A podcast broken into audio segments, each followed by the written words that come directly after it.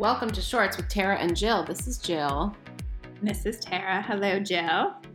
Hello.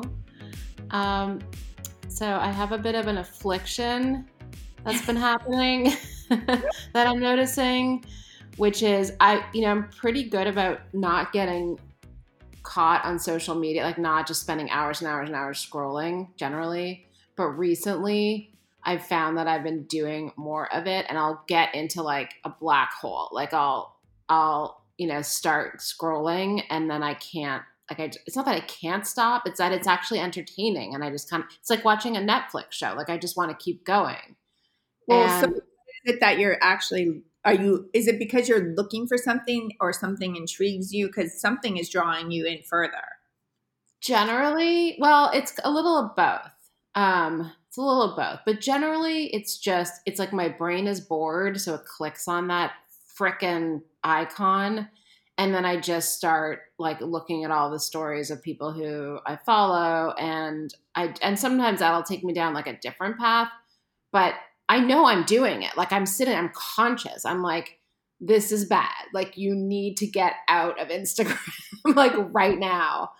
Um, and sometimes I will do that. But like for example, this week, it's not that I spent all my time on Instagram, but I I had this assignment I had to do and I was procrastinating because I just really it was like an uncomfortable thing to do and I just didn't want to write it and I just was like it was just I just didn't want to do it. And so I found every possible thing to do other than sit my butt down and write that thing. And finally I set myself a deadline by setting up a meeting with somebody who was going to review it. I was like I'm setting up a meeting so that basically for the half hour before that meeting, I crammed. Anyways, but part of my procrastination was just get like just sitting on my freaking phone. I gotta stop. Yeah, it's you know, I'm actually proud of myself because I don't spend that much time, which I don't know helps my account or not, but I I can't do it anymore. It's just too time consuming, and yeah.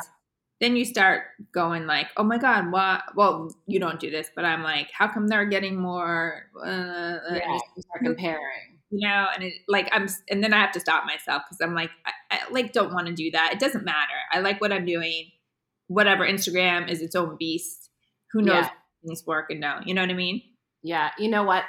It's funny i we have our our school um our kids school had like a, a zoom night with uh like a technology and teens expert. And she had some really interesting things to say. Like you're sort of expecting to hear the like just limit your kids' screen time, blah blah blah, like just motherhood and apple pie stuff.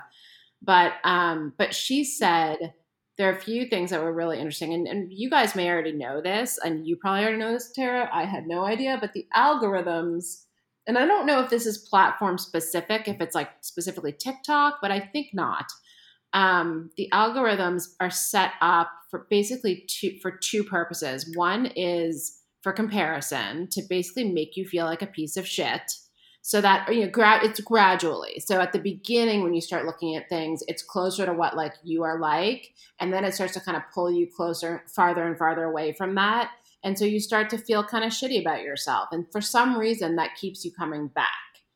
Um, and so that's one. The other thing that they do is they basically, and you know this probably better than I do, but they take you down this path where it's like, let's say you're looking at, you know, fitness stuff. You're looking at fitness stuff, and gradually over time, it'll start to feed you like healthy eating stuff. And then over time, it'll start to feed, feed you calorie counting stuff. And then you might be drawn into like an anorexia, you know, forum or whatever.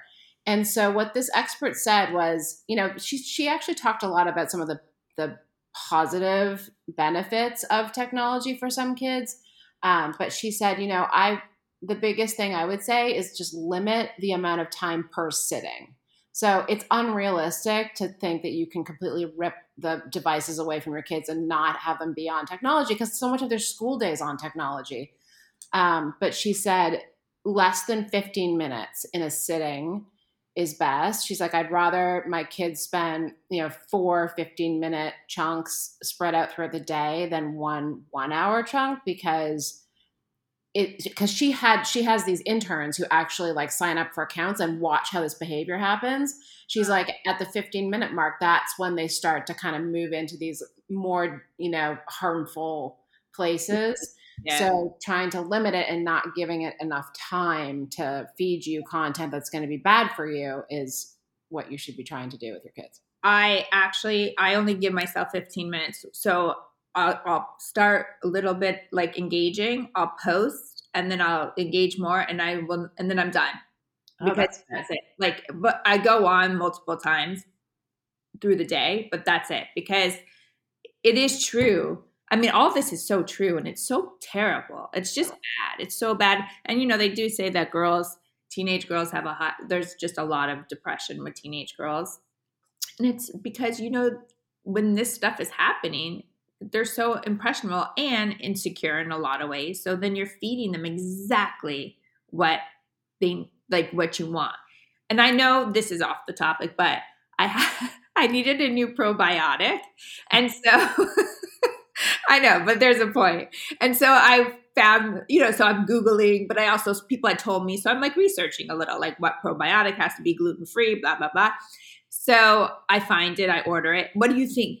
For three days straight, I'm oh. getting Facebook, Yeah. Instagram, and it's like that stuff scares me. Yeah. Sometimes you'll even be talking about something and then your Facebook will come up. Like, I don't know, we were talking about going on a trip, and then all of a sudden, Spain is like on my Facebook. That is so funny. You know what? I that's so funny. Sophie and I were driving back from dance one night and we were talking about baking something and I was like and she had her phone in her lap and I was like, you know, what about it? I, forgot what we were, maybe it was like a chocolate brownie or something. And we were talking about chocolate brownies and she and she's like, "Yeah, that sounds good." So we finished the discussion. She opens her phone and she's like, "Oh my god, there's a chocolate brownie recipe right here." And I was like, "Okay, we're going to test this." So we then started talking about something completely random, like ballet. We're like ballet shoes, ballet tutus, ballet shows. We just like started talking about it to see if it would feed her ballet stuff. I'm like, is your phone listening to you? That's You did so, not. It is crazy though. I hate that so much. It's, Yeah. Yeah. But yeah, I mean, it is bad and, and it's not going to go away. It's just not going to go away. It's just how do you manage it? Yeah. And now Instagram, you know, from a business perspective, that's all they want. They want you to pay to play in every way. hmm So, you know, I was with some like people last night and they were saying, yeah, you know, when we all started, it was so not like this. And now it's, you can't get any movement unless you pay. Oh, interesting. Yeah. So they've capped it off, you know? Depressing. Yeah. But, anyways, we went way off topic here. But yeah, kids shouldn't be on that much. My kids don't really like it. So that's, that's good. I mean, they do go on TikTok, which is not great. Yeah. TikTok is bad. I mean, I think TikTok is really bad. I know. I know. Um, so we were going to talk about with our remaining few minutes. Um, is the customer always right?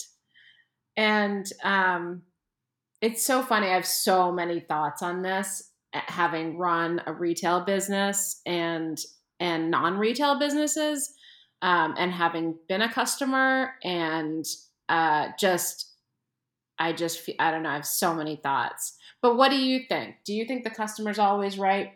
Blank on a blanket statement. you know, I think in it, it, not always. No, I don't. I think that as a ser- I provide a service, and so I do want to make my customers very happy, and I'm happy when they're happy. And there are times when sometimes they're not right, and and so it's just what it is. I, I can't make it right if it's not. Yeah. So, so I think it just depends, but I I try to make them feel as though they're always right. Yeah. Does that make sense? Yeah. I mean, I think that is the key. If they're paying you money, so like when I used to run a retail business, we had customers walk in, you know, they pay us money for a service and, or a product. And even if they're not right, they're paying you money, so they're right. And so you have to make it seem like they're right. And, and so that that for me, that's the trickiest part because, you know, and I learned this. My team used to tell me to go lock myself in the office and not be near the customers because my I would start to debate, right? so and I know my mother can tell a lot of stories about this when she used to come into the restaurant I was working at as a teenager and I would be fighting with the customers.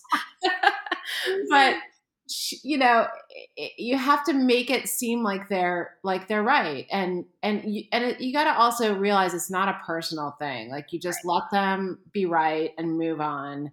And it's going to be annoying and you're going to your pride's going to be hurt or whatever for like a day but just move on.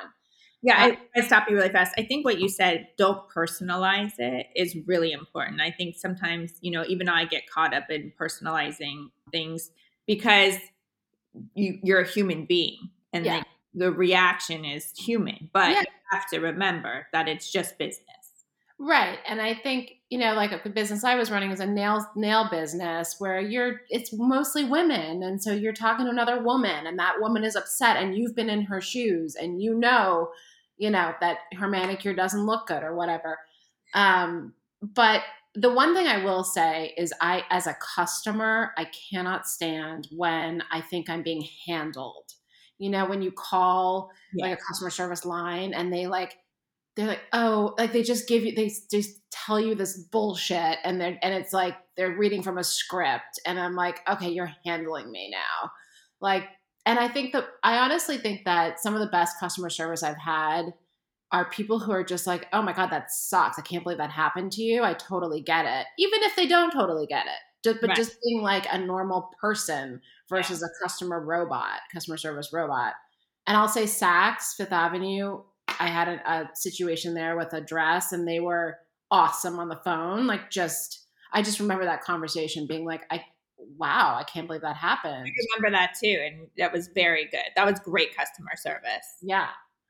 Um, so I think it's important to be like uh, to respectful. They're paying you. They whether or not they're objectively right doesn't matter. Mm-hmm. They are owed the service that was promised to them, and you gotta you gotta make it right, and you gotta not um, condescend. Right, and you know, like for me, sometimes doesn't happen that often. Just people want to return something, and um, and even if it looks good, maybe they just don't want it.